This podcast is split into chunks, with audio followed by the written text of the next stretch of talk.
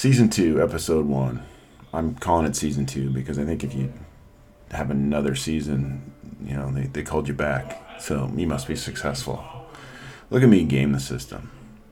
All right. This is sort of a tweener article, meaning it's in between personal, it's in between career, and I hope hope you love it. This one's called I'm Fine With That. Some things don't matter. It's a picture of my daughter and I sitting together at a concert years ago around her birthday.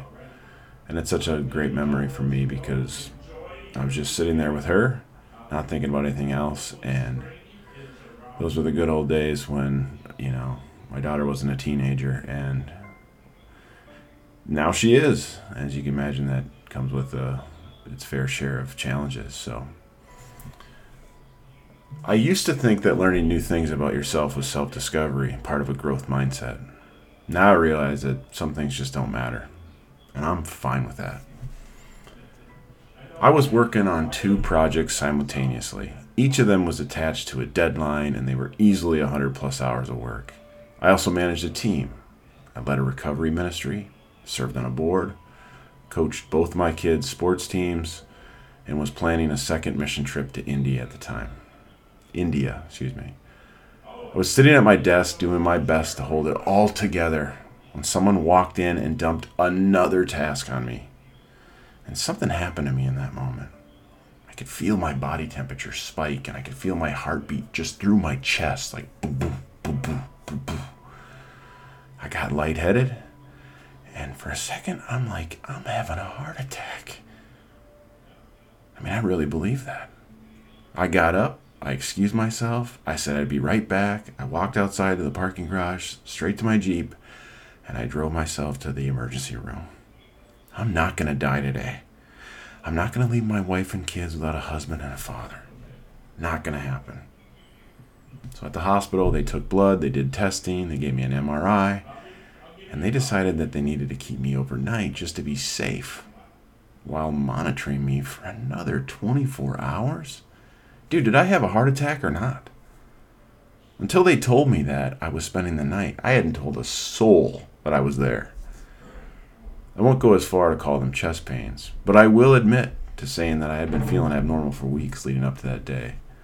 Sobriety, alcoholism, anger, those were easy.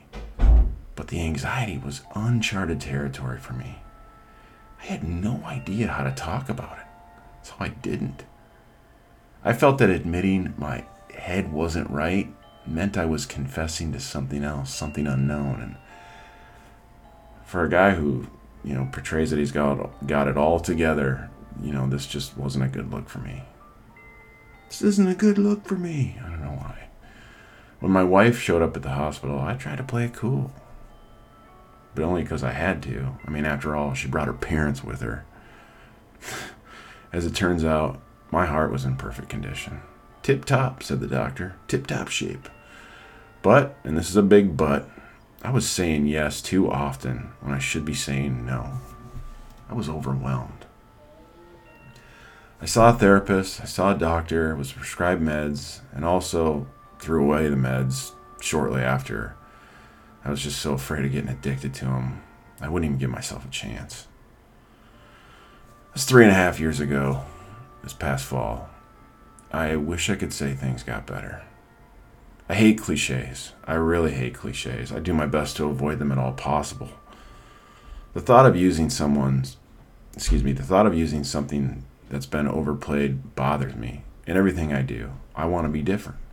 My favorite quote is from Mark Twain When you find yourself on the same side as majority, it's time to pause and reflect. I bring up my hatred for cliches just to warn you that I'm about to use one. It's not a cliche yet, but it might as well be. What have you learned about yourself this past year? In one sense, I see it as a cliche. On the other hand, I have to consider what I have learned that I want to take away from this. Right? The pandemic, what we've learned from it, everybody's got their own experience. And they say it so much, to me, it's like it's going to be a cliche before you know it. Well, here's what I've learned I've learned that the anxiety attack I had in 2018 might as well have been the preseason for the amount of anxiety I could handle during a pandemic. Like just prepare me for the regular season. But that's not it. I learned that I isolate myself constantly. I used to be the guy who went to the movies on a weeknight because I knew I'd be alone. Still, now I drown myself in music or TV as a way to avoid talking to anyone about anything of significance. But that's not it either. I learned that I disagree with a lot of people I thought I agreed with. I mean, basically, I learned that I am ugly. Ugly seems better than hate, so I'll just leave it at that. I don't want to hate anyone, but I'm not afraid to say they're ugly. Again, that's not it though. I learned that I love working from home because I'm closer to my family. But then again,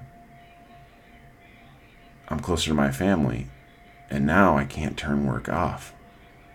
Knowing my office is 20 feet from my bed is a blessing, and it is a frickin' curse. If you work from home, you know exactly what I'm talking about. Not it. Still not it. I learned that I'm emotional. I mean, I know I've always been emotional. I can cry just as easy as I can laugh. But I really want to cry. I really don't want to cry this much, as much as I love Ted Lasso. It wasn't because of how funny he is. Hopefully, you've watched Ted Lasso. I mean, seriously, come on. It's like the greatest TV show ever. That's not even a joke. But this isn't it either. I've learned that I have far too much guilt in my life. Whenever I spend any time for myself, I can't help but feel guilty about taking it away from my wife and kids. Why should dad get to do something fun? I would ask myself. But they never say that. My kids never say that. But I think the result has been a significant fear of my kids missing out. I have no idea why. But the thought of them not having what they want or realizing what they want pains me so much that I have completely forgotten about myself. Not it again. Aside from the anxiety, isolation, ugliness, crying like a baby, and guilt, there is one thing I have also learned. I'll look back on it someday and say to myself, I'm proud to have gone through it when I did and that's that we are not alone. Everyone has had some kind of experience, and not one of us can say with any certainty exactly how another person is dealing with life. Not now, not ever, and certainly not during a pandemic. That's pretty close, but it's still not it. You never know what someone else is going through. Just assume they have been somewhere you have never been because you likely haven't been there. All of those things I didn't want to learn, which I unfortunately did, aren't the traits I'm looking to collect more of. And I likely wouldn't have realized my understanding of others if I had not gone through them. I wouldn't fully comprehend that even though I feel alone, I am not alone. We are not alone. I certainly wouldn't be able to sit here today without my previous bouts with anxiety and say with confidence that I don't care what anyone else thinks. I'm going to do me, and you should do you. All right, we're almost there. Someone once said, We weren't just meant to pay bills and die. For the first time in my life, the idea of what doesn't matter is steadily creeping into my mind more and more this past year. We spend all of our time focusing and worrying about things that pale in comparison to what we want to spend our time on. We work all day long. We feel the need to consume our lives with success and accomplishments when they don't matter. None of it does. You came into this world with nothing, and you're leaving with nothing. So here we go. This is it. This is what I learned. But the look in her eyes when my wife wants my time, that matters. The smile on my son's face when he wants to tell me about his game does. And the way my daughter laughs as she tells me his story, that does. She's 14, remember? Trust me. If she wants to tell me something and she's excited about it, it matters.